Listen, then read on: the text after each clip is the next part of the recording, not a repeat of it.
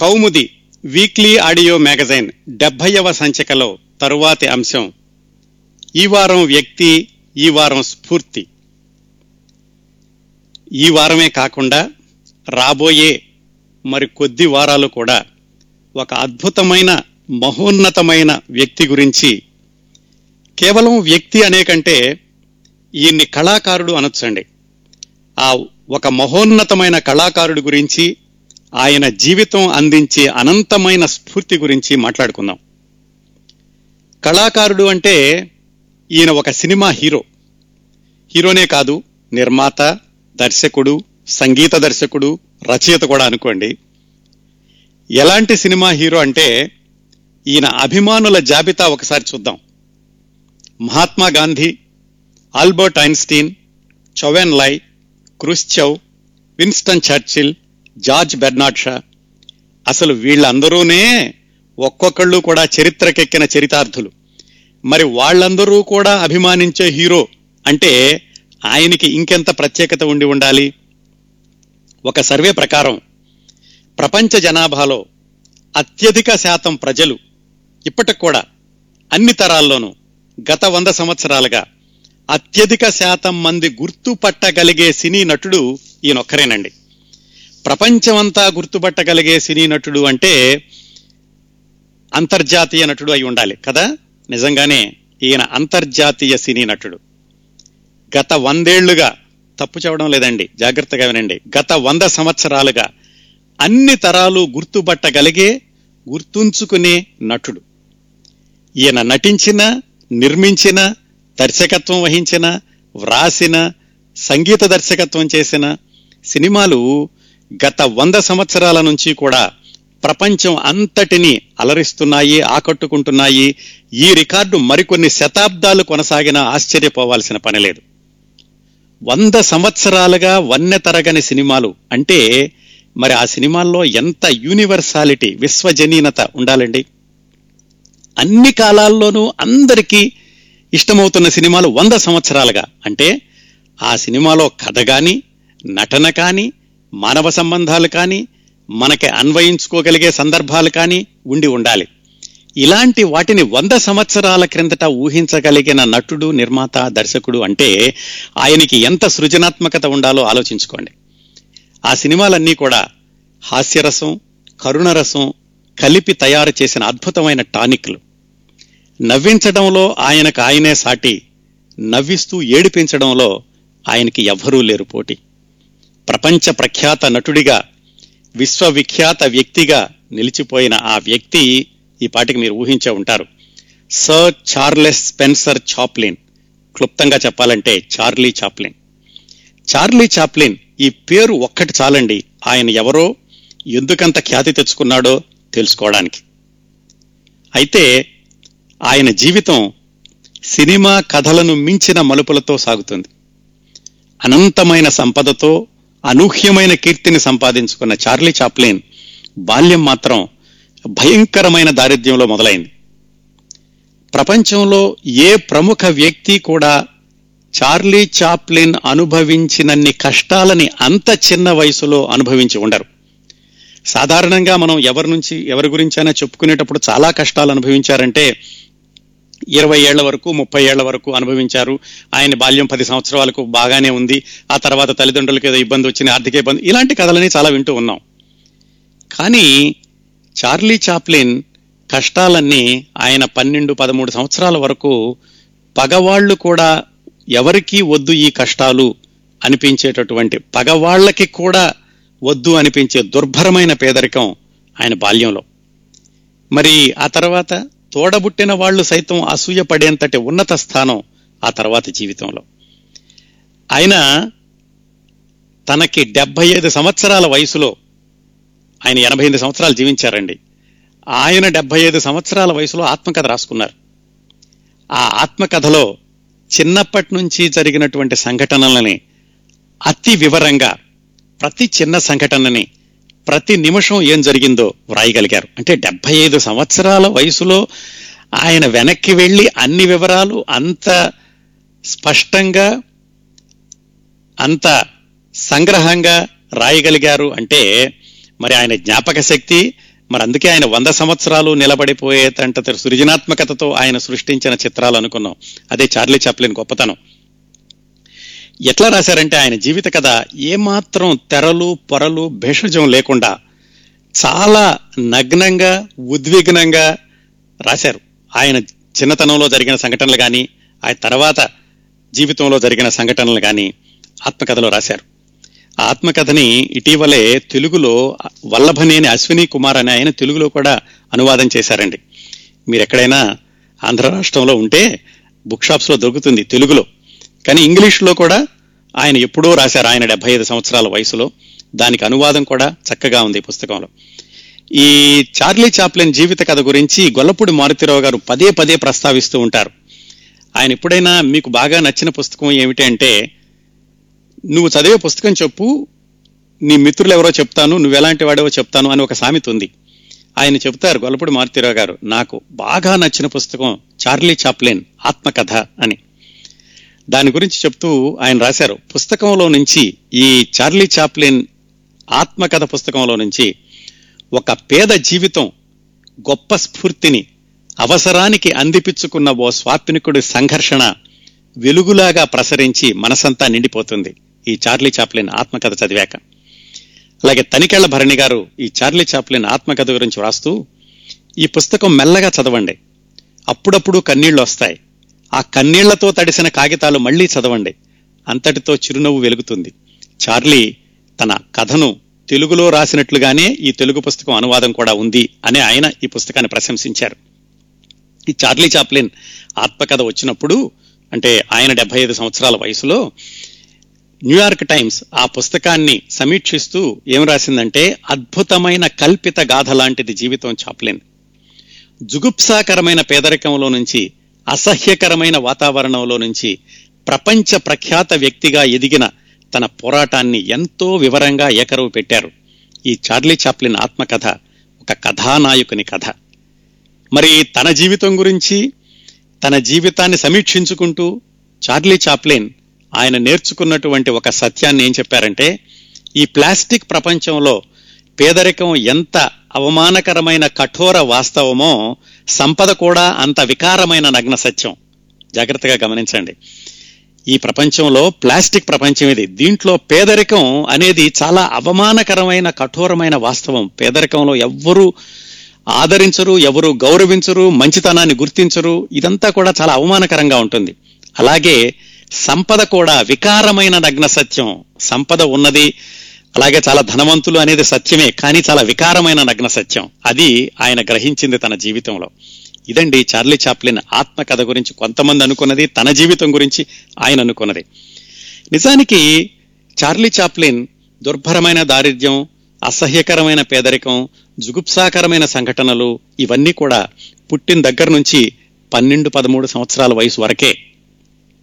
ఆ తర్వాత ఆయన ఎంతగా ఎదిగాడంటే ఈ పన్నెండు సంవత్సరాల వయసులోనే ఆయన నూరు సంవత్సరాలకు మించినన్ని కష్టాలు అనుభవించాడండి. ఆ తర్వాత ముప్పై సంవత్సరాల వయసులోనే అంటే ఆయన ఇరవై ఏడు ఇరవై ఎనిమిది సంవత్సరాల వయసులో మిలియన్ డాలర్ల కాంట్రాక్ట్ చేసుకున్నాడండి సినిమాలకి. ఆయన హాలీవుడ్ సినిమాల్లో నటించడం అంటే అప్పట్లో మూకీ సినిమాలు కదా నటించడం మొదలుపెట్టినటువంటి రెండు మూడు సంవత్సరాల్లోనే ఆయన మిలియన్ డాలర్లకి సినిమాలో నటించడానికి ఒప్పందం చేసుకున్నాడు. ఇప్పుడు పంతొమ్మిది వందల పద్దెనిమిదిలో అంటే వంద సంవత్సరాల క్రిందట. వంద సంవత్సరాల క్రిందట మిలియన్ డాలర్లు అంటే ఊహించుకోండి. ఆయనకి మరి ఎంత ప్రజాదరణ ఆయనలో ఎంత ప్రతిభ సృజనాత్మకత ఉంటే మిలియన్ డాలర్లు ఇచ్చి ఆయనతో నటించడా నటింప చేసుకోవడానికి నిర్మాతలు ముందుకొచ్చారు. అంటే వాళ్ళకి ఇంకెంత ఆదాయం వచ్చి ఉండాలి? అంత ఆదాయం రావాలంటే ఎంతమంది చూడాలి? అంతమంది చూడాలి అంటే చార్లీ చాప్లిన్లో ఎంత సృజనాత్మకత ఉండి ఉండాలి? ఆ సృజనాత్మకత ఆయనకి ఇరవై ఎనిమిది సంవత్సరాల్లో ఈ మిలియన్ కాంట్రాక్ట్ వచ్చింది అనుకున్నాం కదా. మరి ఆయన పదమూడు పద్నాలుగు సంవత్సరాల వయసు వరకు భయంకరమైన పేదరికం. అసలు ఆయన పేదరికం గురించినటువంటి సంఘటనలు వింటుంటే నిజంగా ఒక మనిషి అంటే తర్వాత ప్రఖ్యాతి చెందినటువంటి వ్యక్తి ఇన్ని కష్టాలు పడ్డాడా? ఇన్ని కష్టాలు పడి కూడా ఆయనలోని సృజనాత్మకతని ఇంతగా ప్రపంచానికి పంచిపెట్టాడా అని ఆశ్చర్యం వేస్తుంటుందండి భరణి గారు చెప్పినట్టుగానే ఈ చార్లీ చాప్లిన్ ఆత్మకథ చదువుతుంటే కన్నీళ్ళు ఆపుకోవడం అసాధ్యం. కొన్ని కొన్ని సంఘటనలు కొన్ని కొన్ని సన్నివేశాలు ఆయన వర్ణించినటువంటి తీరు మరి ఆయన కూడా ఎంతగా రాయగలిగాడా అనిపిస్తూ ఉంటుంది అవి చదువుతుంటేను. ఒకసారి కాదు ఎన్నిసార్లు చదివినా సరే మనసు తడి అవుతుంది హృదయం ఆర్ద్రమవుతుంది పైగా ఎందుకు ఇలా అనిపిస్తుందంటే ఈయన ప్రపంచ ప్రఖ్యాతి చెందిన వ్యక్తి. వంద సంవత్సరాలుగా తన సని తన సినిమాలు నిలబడి మరికొన్ని వంద కొన్ని కొన్ని వందల సంవత్సరాలు నిలబడగలిగేటంతటి ఖ్యాతితో అంతటి సృజనాత్మకతతో సినిమాలు తీసిన వ్యక్తి కాబట్టి ఆయన బాల్యాన్ని చూసినప్పుడు మనకి చాలా బాధగా ఉంటుంది. ఆయన జీవితాన్ని వివరంగా మాట్లాడుకుందాం. విహంగ వీక్షణలాగా చూస్తేనండి ఎలిమెంటరీ స్కూల్ చదువు కూడా చదువుకోలేదు ఆయన. దాదాపుగా పాతికేళ్ళు ఆయన పుట్టినటువంటి దేశం ఇంగ్లాండ్లో జీవించారు. ఆ తర్వాత నలభై ఏళ్ళు ఆయన ఈ ప్రఖ్యాతి చెందినటువంటి సినిమాలు నిర్మించడం కానీ నటించడం కానీ ఖ్యాతి తెచ్చుకోవడం కానీ అదంట అమెరికాలో జరిగింది. నలభై ఏళ్ళు. చిట్ట చివరి ఇరవై ఐదు సంవత్సరాలు స్విట్జర్లాండ్లో ఉన్నారు. అత్యంత అధోస్థాయిలో ప్రారంభమైన జీవితం అత్యున్నత స్థాయికి చేరడానికి ఆ చేరడం మధ్యలో ఎన్నో వివాదాలు అపవాదాల సుడిగుండలు సుడిగుండాలు అపఖ్యాతి అని ఆ రోజుల్లో కొందరు అనుకున్నా కానీ ఆ ఉన్నత స్థాయిలోనే జీవించాడు ఉన్నత స్థాయిలోనే మరణించాడు. ఆ ఉన్నత స్థాయినే మరణించాక కూడా నిలబెట్టుకున్నాడు. ఆ మధ్యలో వచ్చినటువంటి వివాదాల సుడిగుండాలు ఇవన్నీ కూడా ఆయనకి తాత్కాలికంగా ఆ కాలంలో కొంతమందితో ఏమైనా అని విమర్శింపబడ్డాడేమో కానీ అవి ఆయన సృజనాత్మతకే కానీ ఇప్పుడు వంద సంవత్సరాలుగా ఆయన సినిమాలను అభిమానించడానికి కానీ ఏమాత్రం అడ్డు రాలేదు. అందుకే ఆయన మరణించినప్పుడు ఖ్యాతి చెందిన పురుషుడే ఆయన మరణించాక కూడా ఆ ఖ్యాతిని నిలుపుకున్న వ్యక్తే. చార్లీ చాప్లిన్ బాల్యం అంటే వాళ్ళ అమ్మ జీవితం అండి. ఎందుకంటే చార్లీ చాప్లిన్ బాల్యం అంతా కూడా తను అన్నయ్య అమ్మ అంతే.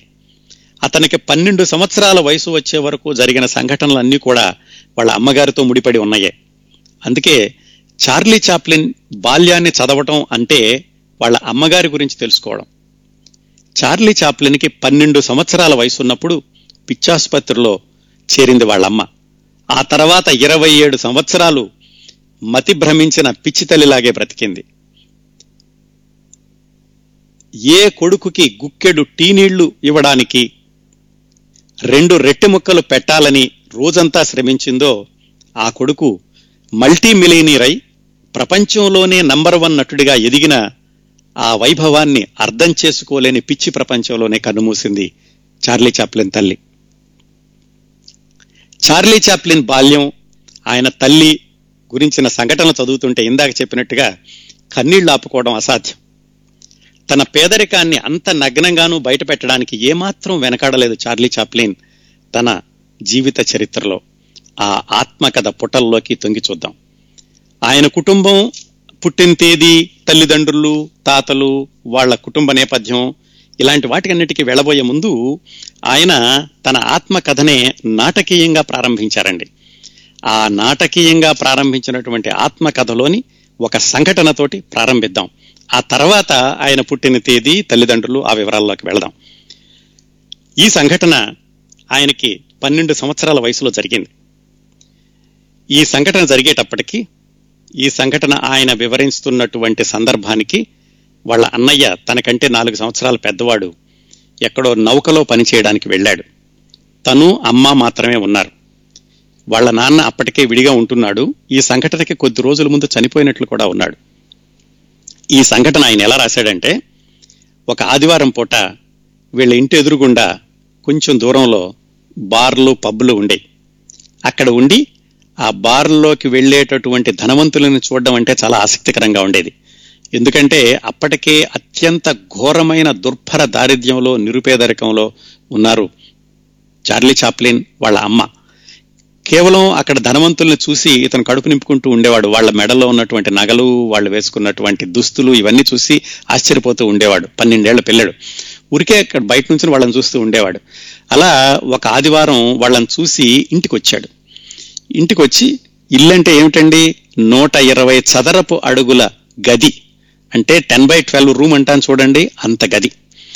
ఎంత ఆశ్చర్యంగా ఉంటుందంటే నూట ఇరవై చదరపు అడుగుల గదిలో తల్లి తను అన్న ఉండేవాళ్ళు. ఆయన జీవించేటప్పటికీ ఆయన ఎస్టేట్ ఎంతో తెలుసా? స్విట్జర్లాండ్లో ముప్పై ఐదు ఎకరాల ఎస్టేట్.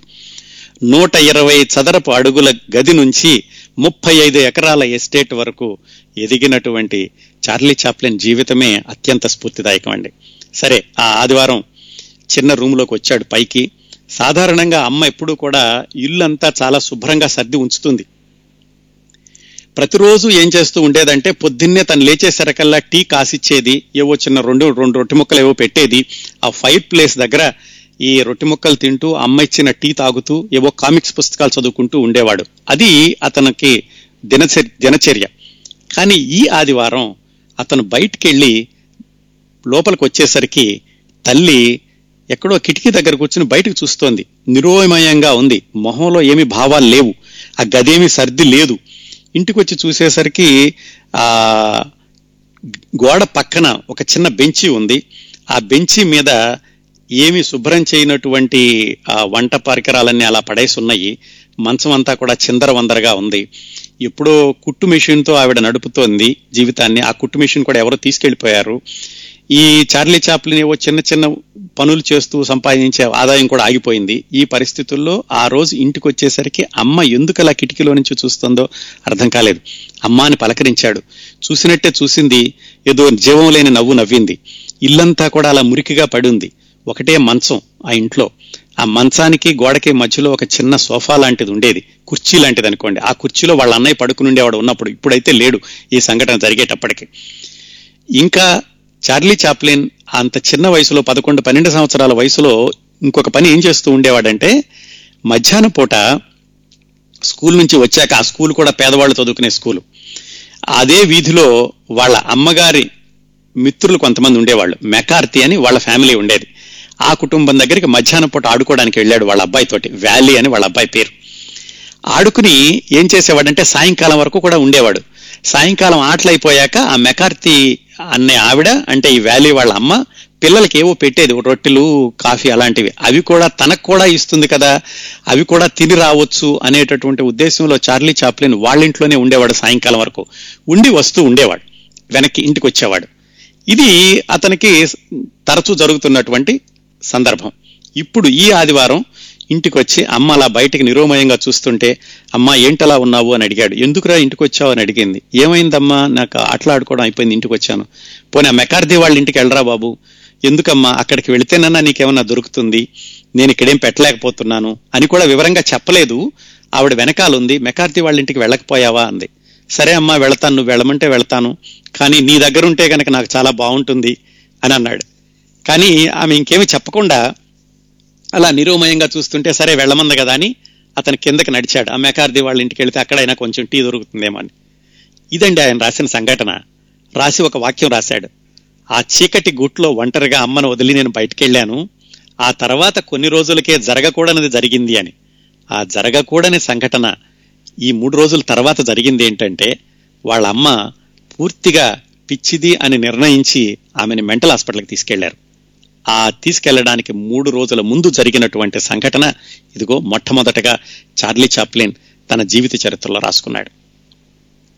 అదండి అక్కడ మొదలు పెట్టాడు చార్లీ చాప్లిన్. ఇంకా ఆవిడ ఆ మెంటల్ హాస్పిటల్కి వెళ్ళడం ఆ వెళ్ళేటటువంటి పరిస్థితి అక్కడి నుంచి చార్లీ చాప్లిన్ ఏమయ్యాడు అవన్నీ కూడా మనం వరుస క్రమంలో తర్వాత తెలుసుకుందాం.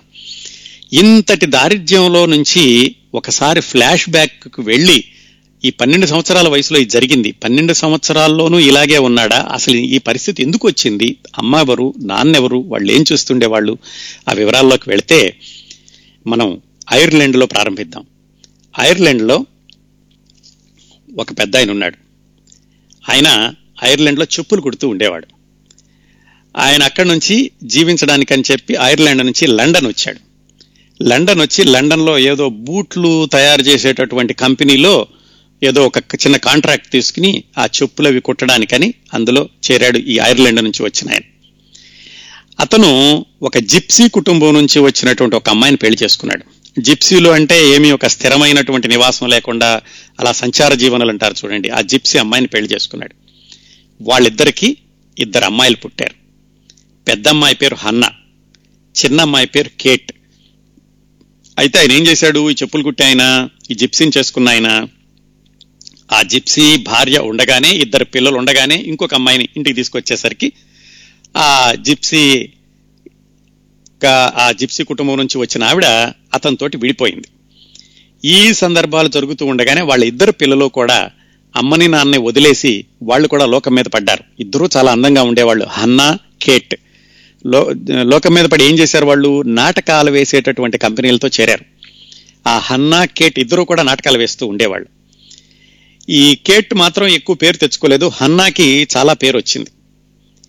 ఇవన్నీ రాస్తూ తను ఏం చెప్తాడంటే చార్లీ చాప్లిన్ మా కుటుంబాల్లో మా కుటుంబాలలో యొక్క విలువలని మామూలు ప్రపంచంలో అందరూ నమ్మేటటువంటి నైతిక విలువలతో చూడడం ఎలా ఉంటుందంటే ఆవిరవుతున్న నీళ్ళలో ధర్మమీటర్ పెట్టినట్లు ఉంటుంది అంటాడు. అంటే ఆవిరవుతున్న నీళ్ళ ధర్మమీటర్ ధర్మమీటర్ పెట్టడం ఎందుకు?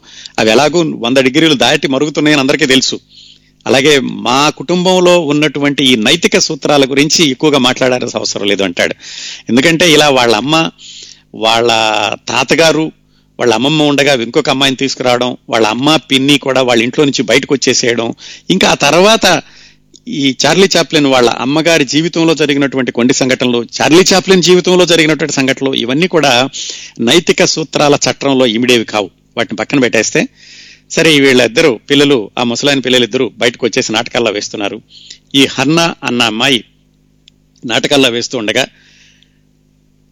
సర్ చార్లెస్ చాప్లిన్ సీనియర్ అని అతనితోటి పరిచయం ఏర్పడింది. ఇదంతా ఇప్పుడు పద్దెనిమిది వందల ఎనభై ఐదు ఎనభై ఆరు ఆ ప్రాంతాల్లో. అతన్ని ప్రేమించింది. ఇది అతను కూడా నాటకాలు వేస్తూ ఉండేవాడు. ఈ నాటకాలు వేస్తూ ఉండగా అతన్ని ప్రేమించినటువంటి సందర్భంలోనే ఆమె పెళ్ళైతే చేసుకోలేదు. అలా ఉంటూ ఉండగానే ఇంకొక ఆయన పరిచయం అయ్యాడు. ఆయన ఎవరు ఆఫ్రికాలో ఏదో పెద్ద జమీందారీ కుటుంబానికి చెందిన అతను. అతనితోటి ఈ హన్న ఆఫ్రికా వెళ్ళిపోయింది. వెళ్ళిపోయి ఆఫ్రికాలో అతనికి మధ్య వయస్కుడు ఆ మధ్య వయస్కుడితోటి ఒక కొడుకుని ఆవిడ కన్నది. ఆ కొడుకు పేరు సిడ్నీ. అతను రాజవంశానికి చెందినటువంటి మధ్య వయస్కుడు కదా.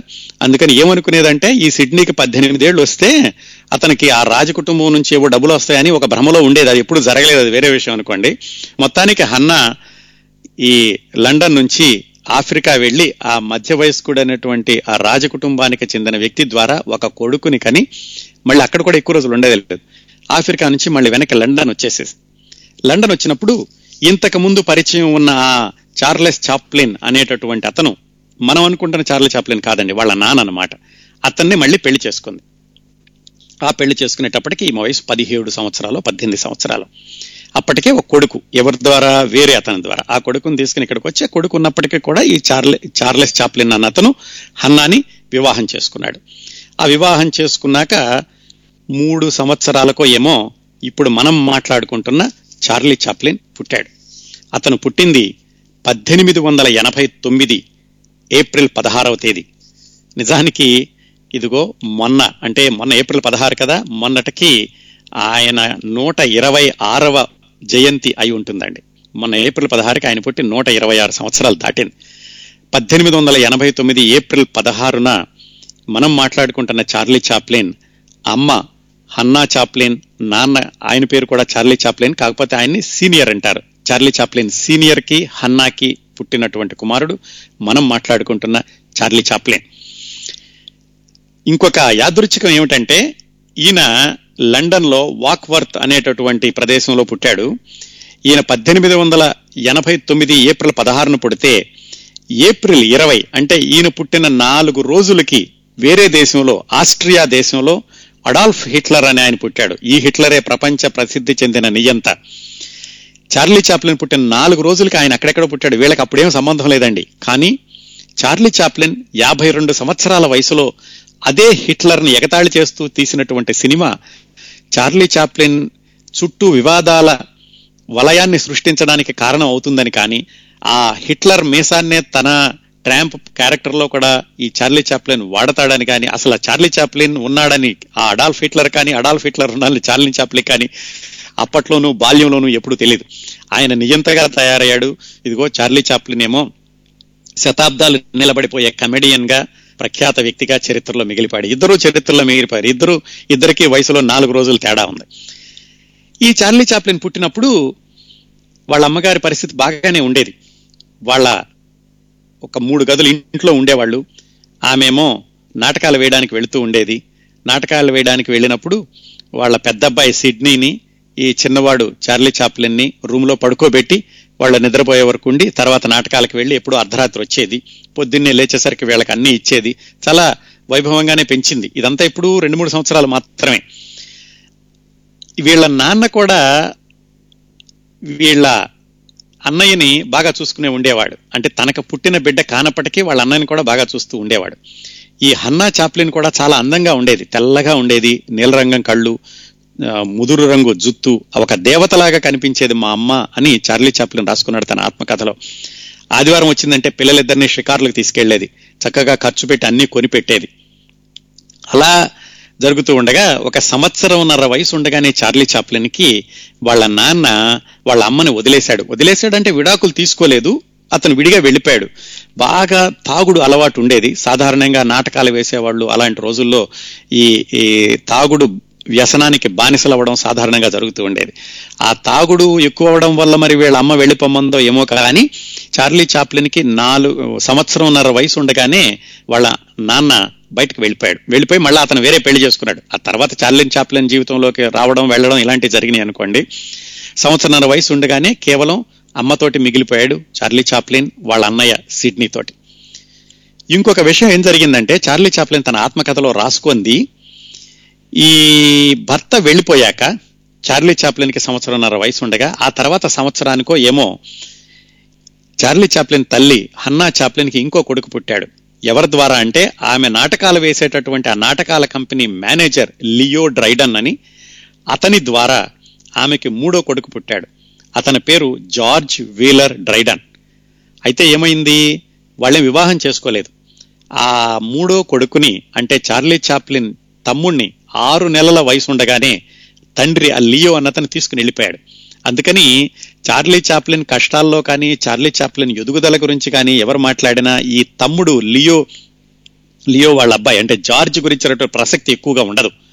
అతను అలా ఆరు నెలల వయసులోనే తండ్రితో వెళ్ళిపోయి నాటకీయంగా ఏం జరిగిందంటే ఆ తర్వాత దాదాపుగా ముప్పై సంవత్సరాలకి చార్లీ చాప్లిన్ తల్లి మరణించడానికి రెండు సంవత్సరాల ముందో ఏమో అప్పటికి చార్లీ చాప్లిన్ చాలా ప్రఖ్యాతమైనటువంటి వ్యక్తి అయిపోయాడు. ఎలాగో పట్టుకుని ఎక్కడున్నాడో తెలుసుకుని చార్లీ చాప్లిన్ దగ్గర దగ్గరికి వచ్చాడు. నేను ఈ హాఫ్ బ్రదర్ని అంటూ. హాఫ్ బ్రదర్ అంటే ఒకే తల్లికి పుట్టిన వాళ్ళు తండ్రులు మాత్రం వేరుగా ఉన్నవాళ్ళు. అలా చార్లీ చాప్లిన్ తల్లి ముసలితనంలో పిచ్చి తల్లిగానే మరణించే ముందు ముగ్గురు అన్నదమ్ములు కలుసుకున్నారు. అన్న తమ్ముడు అంటే చార్లీ చాప్లిన్ తన అన్న సిడ్నీ మాత్రం కలిసే జీవించారు కలిసే ఎదిగారు. నిజానికి చార్లీ చాప్లిన్ విజయం వెనకాల అన్న సిడ్నీ యొక్క పాత్ర ఎంతైనా ఉంది. ఈ తమ్ముడు అన్న అతను మాత్రం ఆరు నెలల వయసులో వెళ్ళిపోయి ఇంకా అప్పటికి చార్లీ చాప్లిన్ కూడా తెలీదు. అతనికి వయసు కూడా రెండు సంవత్సరాలు రెండున్నర సంవత్సరాల వయసు ఉంటుంది. ఆ వయసులోనే వెళ్ళిపోయిన కుర్రాడు మళ్ళా ముప్పై సంవత్సరాల తర్వాత వీళ్ళ దగ్గరికి వచ్చాడు. అదంతా కూడా మనం కథాక్రమంలో తెలుసుకుందాం. ఈ విధంగా దాదాపుగా మూడు మూడున్నర సంవత్సరాల వయసు వచ్చే వరకు చార్లీ చాప్లిన్ జీవితం బాగానే గడిచింది. వాళ్ళ అమ్మకు కూడా ఆదాయం బాగానే వస్తూ ఉండేది. రోజు నాటకాల్లో నటించడం ఏ రోజు ఆ రోజు డబ్బులు ఆ రోజు తీసుకురావడమో లేకపోతే వారానికి ఒకసారి తీసుకురావడమో ఇలా ఉండేది. చార్లీ చాప్లిన్కి నాలుగు నాలుగున్నర సంవత్సరాల వయసు వచ్చేసరికి అంటే వాళ్ళ అన్నయ్యకి ఎనిమిది ఎనిమిదిన్నర సంవత్సరాల వయసు ఉంటుంది. వాళ్ళ అమ్మకి ఒక సమస్య ప్రారంభమైంది. అదేమిటంటే ఆవిడ గొంతు చలి బాగా ఎక్కువగా ఉన్నప్పుడు సరిగ్గా వచ్చేది కాదు. పీలగా ఉండేది లేకపోతే గీరగా ఉండేది. అలాంటప్పుడు ఆ జీరగా వచ్చేటటువంటి గొంతుతోటి ఆవిడ పాటలు సరిగ్గా పాడగలిగేది కాదు. అప్పట్లో నాటకాలు వేయడం అంటే పాటలు పాడడం ఒపేరాలాగా ఉండేది. అలాంటివి చేయాలి అలాంటివి చేయడానికి కొంచెం ఇబ్బందిగా ఉండేది ఆమెకి. చలి ఎక్కువగా ఉన్న రోజుల్లో. కొన్నిసార్లు అయితే అలా స్టేజ్ మీద ఆవిడ పాటలు పాడుతూ ఉండగానే గొంతు పీలగా అయిపోయి కనీసం వినపడకుండా పోయేది. అక్కడ ఉన్న వాళ్ళందరూ అరుస్తూ ఉండేవాళ్ళు. ఏం వినపట్లేదు ఇలా అయిపోయింది అని. అలాంటి ఒక చిన్న ఇబ్బంది అనేది ఆమెకు మొదలైంది. చార్లీ చాప్లిన్కి నాలుగైదు సంవత్సరాల వయసు ఉండగా.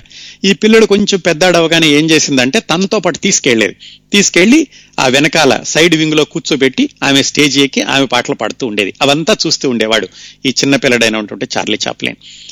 ఆవిడ నాటకాలు వేసేటటువంటి ప్రదేశం చాలా భయంకరమైన ప్రదేశం. అక్కడంతా రౌడీలు ఈ సైనికులు బాగా తాగుబోతులు వీళ్ళందరూ ఉండేవాళ్ళు. వాళ్ళందరి మధ్యన కూడా వెళ్ళి ఆవిడ పాటలు పాడడం స్టేజ్ మీద ప్రదర్శనలు ఇవ్వడం ఇలాంటివి చేస్తూ ఉంటే చార్లీ చాప్లిన్ నాలుగైదు సంవత్సరాల వయసులో ఆ పక్కన కూర్చుని అదంతా పరిశీలిస్తూ ఉండేవాడు. ఒకరోజు చార్లీ చాప్లిన్కి ఐదు సంవత్సరాలు వయసు అప్పుడు. ఒక రాత్రి వాళ్ళ అమ్మ పాడుతూ ఉంటే ఇతను ఎప్పట్లాగే పక్కన కూర్చుని ఉన్నాడు. అప్పటికే స్టేజి మీద వీళ్ళ అమ్మ పాడుతూ ఉండగానే గొంతు పోయింది. ప్రేక్షకులందరూ కూడా పిల్లి కూతులు ఎగతాళిగా మాట్లాడడం అరుపులు కేకలు మొదలుపెట్టారు. వాళ్ళ అమ్మ ఇంకా స్టేజ్ మీద నుంచి వెనక్కి వచ్చేసి ఈ చార్లీ చాప్లన్ ఉన్న దగ్గరికి వచ్చింది. ఆ మేనేజర్ ఏమో ఏదో ఆర్గ్యూ చేయడం మొదలు పెట్టాడు ఎందుకు వచ్చేసావు నువ్వు? నీకు డబ్బులు పే చేస్తున్నాను. నువ్వు ఎందుకు ప్రదర్శన ఇవ్వట్లేదు? వాళ్ళంతా గొడవ చేస్తున్నారు. ఏదో ఒకటి చేయని ఏదో అంటున్నాడు. ఈవిడ పాపం ఆ పెగలని గొంతుతోటి ఏదో వాదిస్తుంది అతనితోటి. ఆ మేనేజర్ ఏం చేశాడంటే ఈ పిల్లల్ని పట్టుకుని ఇదిగో వీడు ఉన్నాడు కదా వీడు ఇంత ముందు చూశాను వీడు బాగానే యాక్షన్ చేస్తాడు వీడిని ఎందుకు స్టేజ్ మీదకి పంపించకూడదు అంటే వాళ్ళ మీద చెప్పబోతోంది. ఆ ఆర్గ్యుమెంట్ జరుగుతూ ఉండగానే ఐదేళ్ళ చార్లీ చాప్లిని స్టేజ్ మీదకి తోసేశాడు ఆ వెనకాల ఉన్నటువంటి మేనేజర్. స్టేజ్ మీద మధ్యలోకి వచ్చేసాడు పెద్దగా ఫ్లడ్ లైట్లు పడిపోయినాయి ఇంకా ఏం చేయాలి అలాంటి పరిస్థితుల్లో వాళ్ళ అమ్మని చూస్తున్నాడు పాటలు పడుతోంది. తనకు వచ్చినటువంటి పాటలేవో పాడడం మొదలు పెట్టాడు పాడడం మొదలు పెట్టేసరికి వెనకాల మ్యూజిక్ వాళ్ళు కూడా శృతి అందించడం మొదలు పెట్టారు అతను పాడే పాట ఐదేళ్ళ పిల్లడప్పుడు. అతను పాడేటటువంటి పాట ఆ రోజుల్లో బాగా ప్రసిద్ధమైనటువంటి పాటే.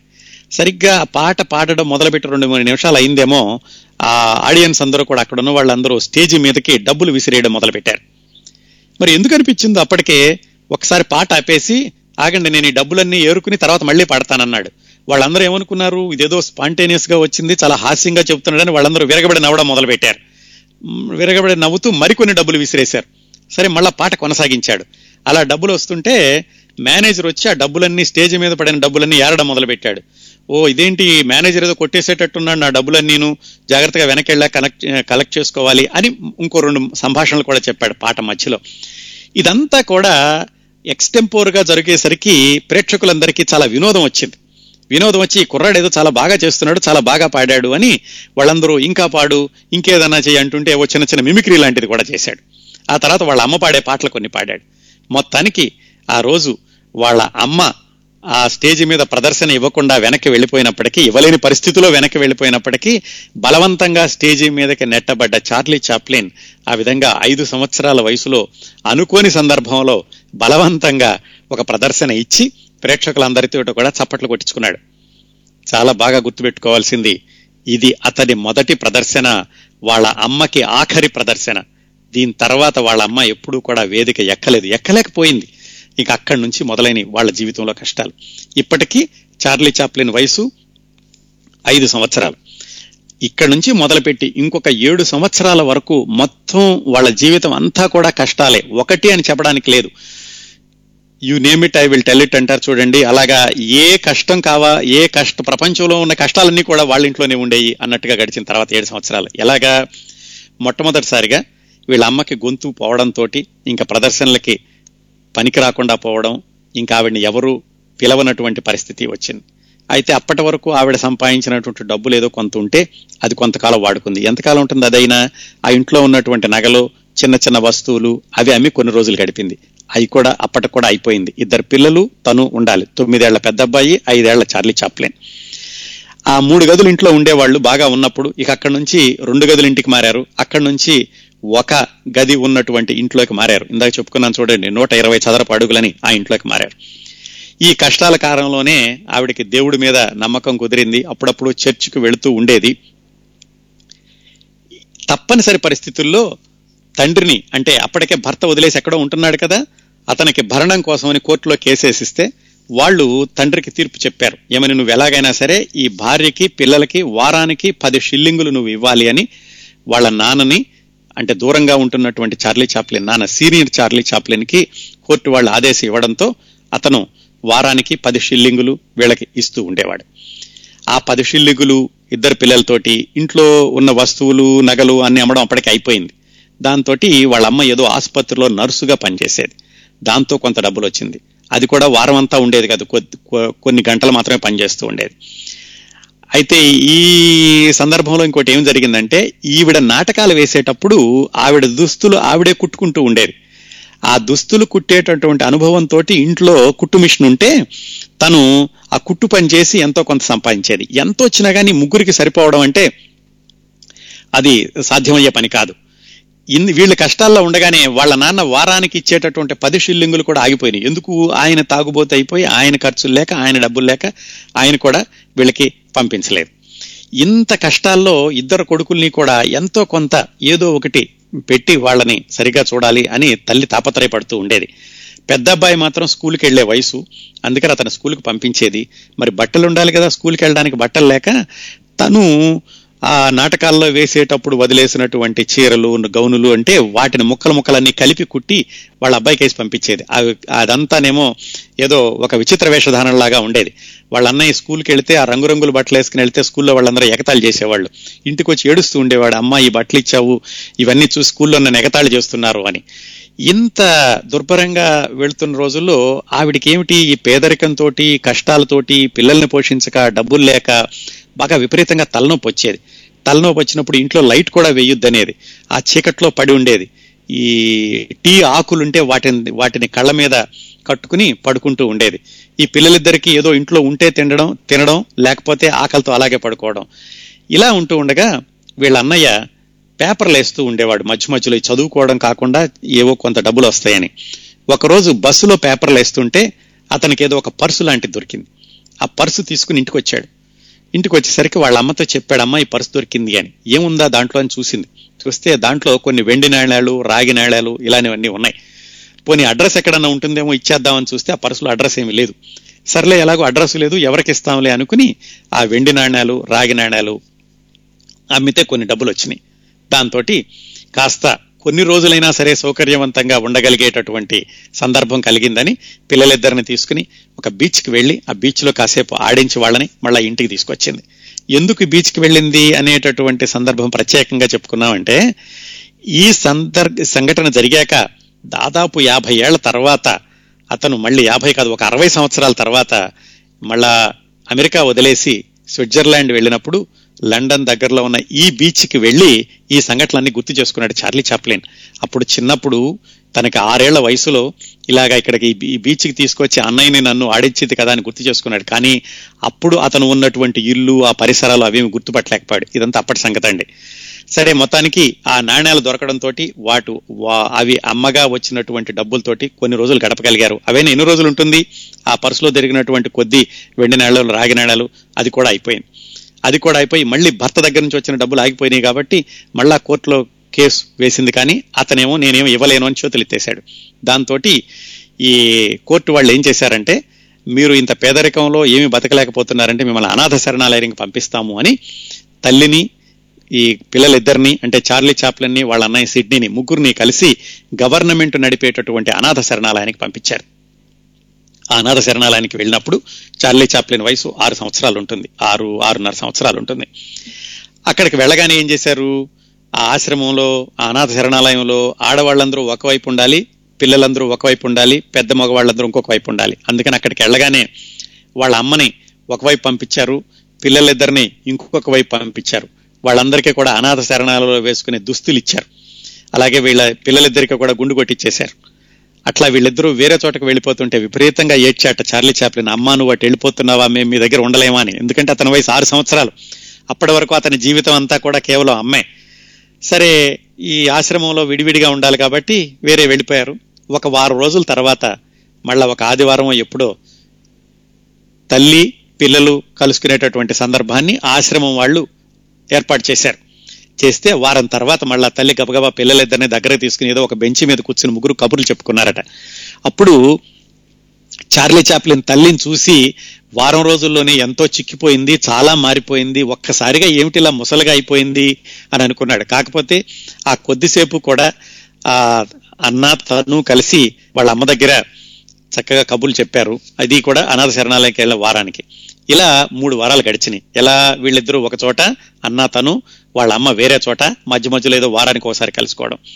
మూడు వారాలు అయ్యాక ఈ పిల్లలిద్దరిని ఏం చేశారంటే వీళ్ళు చదువుకునే వయసు కాబట్టి అనాథ శరణాలయం కాకుండా పేదవాళ్ళు చదువుకునేటటువంటి అనాథలు చదువుకునేటటువంటి ఒక స్కూల్ ఒకటి ఉంటే ఆ స్కూల్కి పంపించారు. వాళ్ళ అమ్మను మాత్రం అనాథ శరణాలయంలోనే ఉంచారు. ఆ స్కూల్కి వెళ్ళాక అక్కడ పరిస్థితులు కొంచెం బాగున్నాయి. ఆ స్కూల్ అంతా చుట్టుపక్కల చాలా పచ్చదనం పంట పొలాలు ఈ పళ్ళ చెట్లు ఇవన్నీ ఉండేవి అక్కడ చదువుకోవడం మొదలుపెట్టాడు. అక్కడ మొదలైందండి. చార్లీ చాప్లిన్ చదువుకోవడం అనేది అదేదో రెగ్యులర్గా చదువుకునే చదువు కూడా కాదు బ్రహ్మాండమైన స్కూల్ కాదు అనాథ పిల్లలందరూ చదువుకునేటటువంటి స్కూల్. అక్కడ బాగానే ఉండేది. ఎంత ఉన్నా కానీ ఒక ఇబ్బంది మాత్రం నన్ను చెల్లెప్పుడు నన్ను ఎప్పుడు బాధిస్తూ ఉండేది అదే అమ్మ లేదు అన్నటువంటి ఇబ్బంది అని రాసుకున్నాడు ఆయన ఆత్మకథలోను. సరే అక్కడికి వెళ్ళి అక్కడ చదువుతూ ఉండగా ఒక రోజు వీళ్ళకి ఆ అనాథ శరణాల నుంచి కబురు వచ్చింది. మీ అమ్మ మిమ్మల్ని చూడాలంటోంది రండి అని. ఎలాగో ఆవిడ అప్లికేషన్ పెట్టుకుని పిల్లల్ని చూడాలి అనిపిస్తోంది అనుకుని ఈ స్కూలు నుంచి పిల్లలిద్దరిని కూడా అనాథ శరణాలకి పంపించారు. వాళ్ళ అమ్మాయి స్కూలుకి రావడానికి వీల్లేదు. అప్పుడున్నటువంటి నిబంధనల ప్రకారం. అందుకని పిల్లలిద్దరిని కూడా అనాథ శరణాలయానికి మళ్ళీ తల్లి దగ్గరకు పంపించారు ఊరికే చూడడానికి. ఆ రోజు ఈ స్కూల్కి సెలవేమో అందుకని పిల్లలిద్దరిని చూడగానే ఇద్దరిని ఒకసారి కౌగిలించుకుంది ఎలా ఉన్నారా? అని అడిగింది పిల్లలిద్దరిని. వీళ్ళకు కూడా చాలా ఆనందంగా ఉంది తల్లిని చూసేసరికి. ఆ అనాథ శరణాలయం దగ్గర పర్మిషన్ తీసుకుని పిల్లలిద్దరిని కూడా ఆ దగ్గరలో ఉన్న పార్కుకు తీసుకెళ్ళింది. ఏదో టీ ఇప్పించింది చిన్న బంతులు కొనిపెట్టింది ఆవిడకున్నటువంటి ఆ పాకెట్ మనీతో దేనితోటి. పిల్లలిద్దరూ ఆడుకుంటుంటే పార్కులో తను బెంచి మీద కూర్చొని చూసింది. ఎందుకంటే ఆ కలయిక తాత్కాలికమే. మళ్ళీ తన అనాథ శరణాలకి వెళ్ళిపోవాలి పిల్లలిద్దరూ కూడా స్కూల్కి వెళ్ళిపోవాలి. ఇదంతా జరిగేసరికి ఇతనికి ఏడు సంవత్సరాలు వయసు వచ్చిందండి. ఆ స్కూల్కి వెళ్ళినప్పుడు మొట్టమొదటిసారిగా ఇతను చాప్లిన్ అనేటటువంటి అక్షరాలు రాశాడు. ఆ స్కూల్లో నేర్చుకున్నటువంటి అరకొర చదువుతోటి ఆ చాప్లిన్ అనే అక్షరాలు మొట్టమొదటిసారిగా తన పేరు తను రాసుకున్నప్పుడు చాలా విపరీతంగా ఆనందించాడట. ఆహా నాకు కూడా అక్షరాలు రాయడం వచ్చింది అని. ఇక్కడ ఈ స్కూల్లో చదువుకునేటప్పుడు పిల్లలు చిన్న చిన్న పనులు కూడా చేయాలి. వీళ్ళ అన్నయ్య సిడ్నీ అన్నతను ఆ స్కూల్లో వంటగదిలో పనిచేస్తూ ఉండేవాడు. అందుకని తమ్ముడికి కొంచెం ఒక రొట్టె ఎక్కువగా వినడం కొంచెం పాలు ఎక్కువగా ఇవ్వడం ఇలాంటి పనులు చేస్తుంటే చార్లీ చాప్లిన్ తన ఫ్రెండ్స్ తోటి వాళ్ళ అన్నయ్య ఎక్కువగా ఇచ్చిన వాటిని పంచుకుంటూ ఉండేవాడు. ఆ స్కూల్లో రూల్ ఏమిటంటే స్కూల్లో కొంతకాలం చదువుకున్నాక ప్రత్యేకమైన శిక్షణ ఏదైనా తీసుకుని వేరే మిలిటరీలోకో లేకపోతే నౌకాదళంలోకో వెళ్ళొచ్చు. అందుకని వాళ్ళ అన్నయ్య అప్పటికే పెద్దవాడు అతనికి పదకొండు పన్నెండు సంవత్సరాల వయసు ఉంటుంది. ఆ సిడ్నీ వేరే శిక్షణ తీసుకోవడానికని వెళ్ళాడు. చార్లీ చాప్లిన్ ఒక్కడే ఈ బళ్ళో మిగిలిపోయాడు. చివరికి కొన్ని రోజులకి కబురు వచ్చింది చార్లీ చాప్లిన్కి. ఒక్కడే ఉన్నాడు కదా స్కూల్లోను? ఏమని? మీ అమ్మకి మతి భ్రమించింది అందుకని ఒక పిచ్చాసుపత్రికి పంపించాము అని చెప్పారు. ఇతను ఇక్కడే ఉన్నాడు. స్కూల్లోనే ఉన్నాడు ఇతను ఇంకా. స్కూల్లోనే ఉన్నాడు. అతనికి పిచ్చాసుపత్రికి పంపించామని లెటర్ వచ్చింది. ఇది మొదటిసారండి తర్వాత మళ్ళీ బయటకు వచ్చారు. ఈ బయటకు ఈ వీళ్ళిద్దరూ స్కూల్లో ఉంటుండగా ఒకరోజు ఈ ప్రత్యేకమైనటువంటి శిక్షణకి వెళ్ళి వాళ్ళ అన్నయ్య కూడా శిక్షణ అయిపోయి వెనక్కి వచ్చాడు. ఇద్దరు స్కూల్లో ఉండగా గవర్నమెంట్ దగ్గర నుంచి ఉత్తరం వచ్చింది. ఏమనంటే మీ ఇద్దరిని కూడా మీ నాన్న చూసుకుంటాడు. మీ అమ్మ పిచ్చాసుపత్రిలో ఉంది కాబట్టి మీ నాన్న వచ్చి మిమ్మల్ని తీసుకెళ్తాడు అని న్యాయస్థానం నుంచి వీళ్ళకి ఉత్తర్వు వచ్చేసరికి వీళ్ళకి కొంచెం సంతోషం వేసింది. అమ్మాయి పర్వాలేదు కొన్ని రోజులైనా కాస్త మామూలుగా నాన్న దగ్గర ఉండొచ్చు అని. అది అనాథ శరణ అనాథ పిల్లలు చదువుకునే స్కూల్ మాత్రమే. అక్కడ పర్మనెంట్గా ఉంచుకోరు. తర్వాత ఎవరైనా వీళ్ళకి వీళ్ళ జాగ్రత్తలు తీసుకునే వాళ్ళు ఉంటే అక్కడికి పంపించేసేస్తారు. ఆ విధంగా ఇతనికి ఏడు సంవత్సరాల వయసులో తల్లి మెంటల్ హాస్పిటల్కి వెళ్ళడం తండ్రి వచ్చి వీళ్ళిద్దరిని మళ్ళా తీసుకెళ్ళాడు. తండ్రిని ఇతను అది చూడడం రెండోసారి. అతను సంవత్సరన్నర వయసులో వదిలి వెళ్ళిపోయాక ఒకరోజు ఆ వీధిలో తిరుగుతుంటే ఆ సీనియర్ చార్లీ చాప్లిన్ వెళుతూ అరే అబ్బాయిని పిలిచాట. ఇతని దగ్గరికి వెళ్తే ఏంట్రా నీ పేరు? అని అడిగాడు. నా పేరు చార్లీ చాప్లిన్ అంటే ఓహో నువ్వు నా కొడుకు వేరా అని జేబులో నుంచి ఏవో కొన్ని డబ్బులు తీసి తనకి ఇచ్చాడట. ఇదంతా ఎప్పుడో జరిగింది. అది తీసుకెళ్ళి వాళ్ళ అమ్మకు కూడా ఇచ్చాడు. అమ్మ రోడ్డు మీద ఒక పెద్ద ఆయన కనపడ్డాడు. నేను ఇలా అనగానే నాకు డబ్బులు ఇచ్చాడు. అతనే మా నాన్న అనుకుంటాను అని అన్నాడట. ఈ సంఘటన గుర్తొచ్చింది. ఇప్పుడు మళ్ళా వాళ్ళ నాన్న వచ్చి అన్నయ్యని తన్ని ఇంటికి తీసుకెళ్తాడు అంటే. మొత్తానికి వాళ్ళ నాన్న వచ్చాడు. గవర్నమెంట్ ఆర్డర్ ప్రకారం పిల్లలిద్దరిని కూడా ఈ స్కూల్ నుంచి తన ఇంటికి తీసుకెళ్ళాడు తన ఇల్లు అంటే ఏమిటి? తను అప్పటికే ఇంకొక అమ్మాయిని పెళ్ళి చేసుకున్నాడు. ఆ అమ్మాయి పేరు లూసీ. ఆ ఇంట్లో మళ్ళీ కష్టాలు మొదలైనవి ఎందుకు? ఆ లూసీకి వీళ్ళ అన్నయ్య అంటే చార్లీ చాప్లిన్ వాళ్ళ అన్నయ్య అంటే ఇష్టం లేదు. ఎందుకు? చార్లీ చాప్లిన్ వాళ్ళ అన్నయ్యకి ఇతను తండ్రి కాదు. చార్లీ చాప్లిన్ వాళ్ళ అన్నయ్య ఆఫ్రికాలో ఎవరికో పుట్టాడు. చార్లీ చాప్లిన్ అంతే మాత్రం బాగానే ఉండేది లూసీ.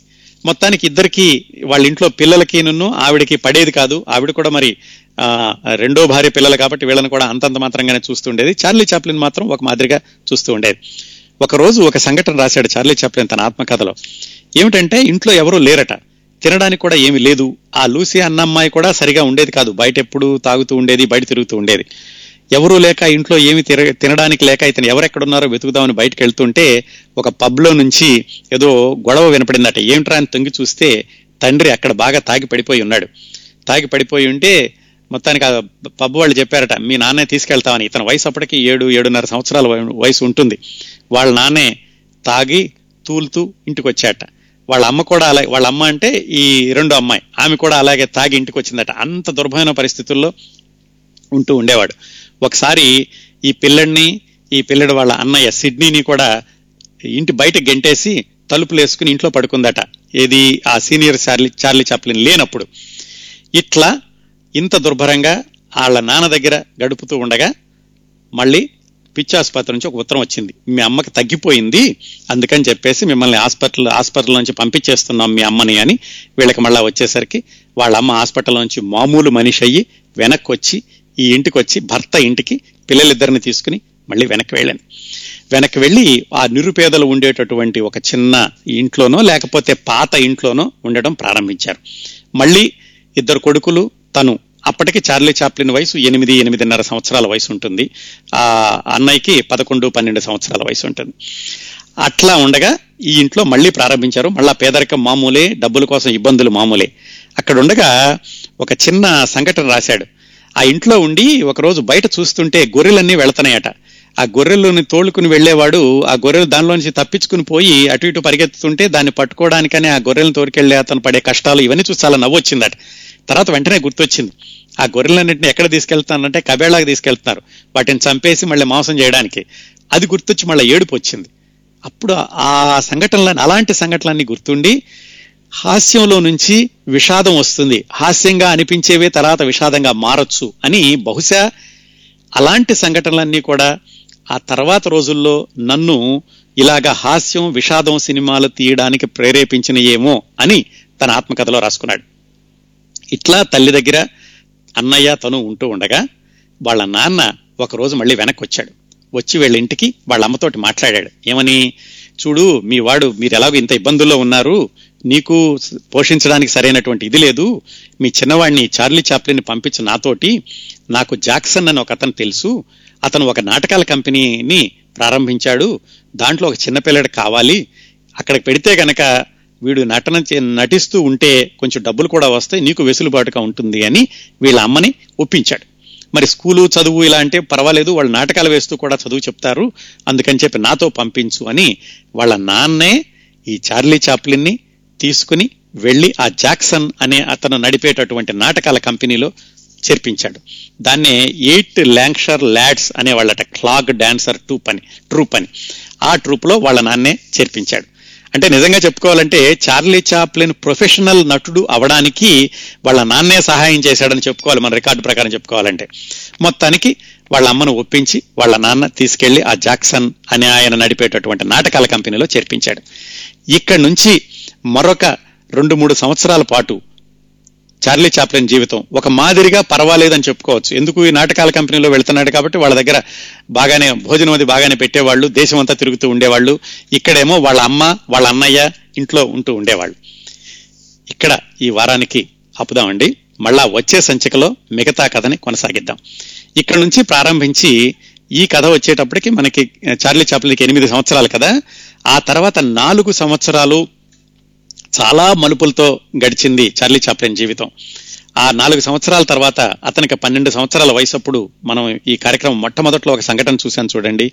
ఆ సంఘటన జరగడం ఆ తర్వాత తల్లిని పిచ్చాసుపత్రిలో చేర్పించడం ఆ తర్వాత మళ్ళా చార్లీ చాప్లిన్ ఒంటరి వాడై వీధులెమ్మటే పడిపోయి ఎక్కడ తింటున్నాడో ఏం చేస్తున్నాడో తెలియక భయం భయంగా బతకడం అక్కడి నుంచి బయలుదేరి మళ్ళా ఎలా నిలదొక్కున్నాడు ఈ నాటకాల్లోకి సినిమాల్లో నాటకాల్లో పేరు తెచ్చుకుని సినిమాల్లోకి ఎలా వచ్చాడు అమెరికా వచ్చి ఇంత పేరు ఎలా తెచ్చుకున్నాడు ఈ విశేషాలన్నీ కూడా రాబోయే సంచికల్లో మాట్లాడుకుందాం.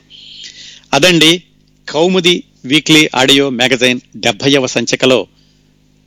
అద్భుతమైన నటుడు విశ్వనటుడు విశ్వమానవుడు మానవతావాది ప్రముఖమైన వ్యక్తి చార్లీ చాప్లిన్ జీవిత చరిత్రలో మొట్టమొదటి భాగం.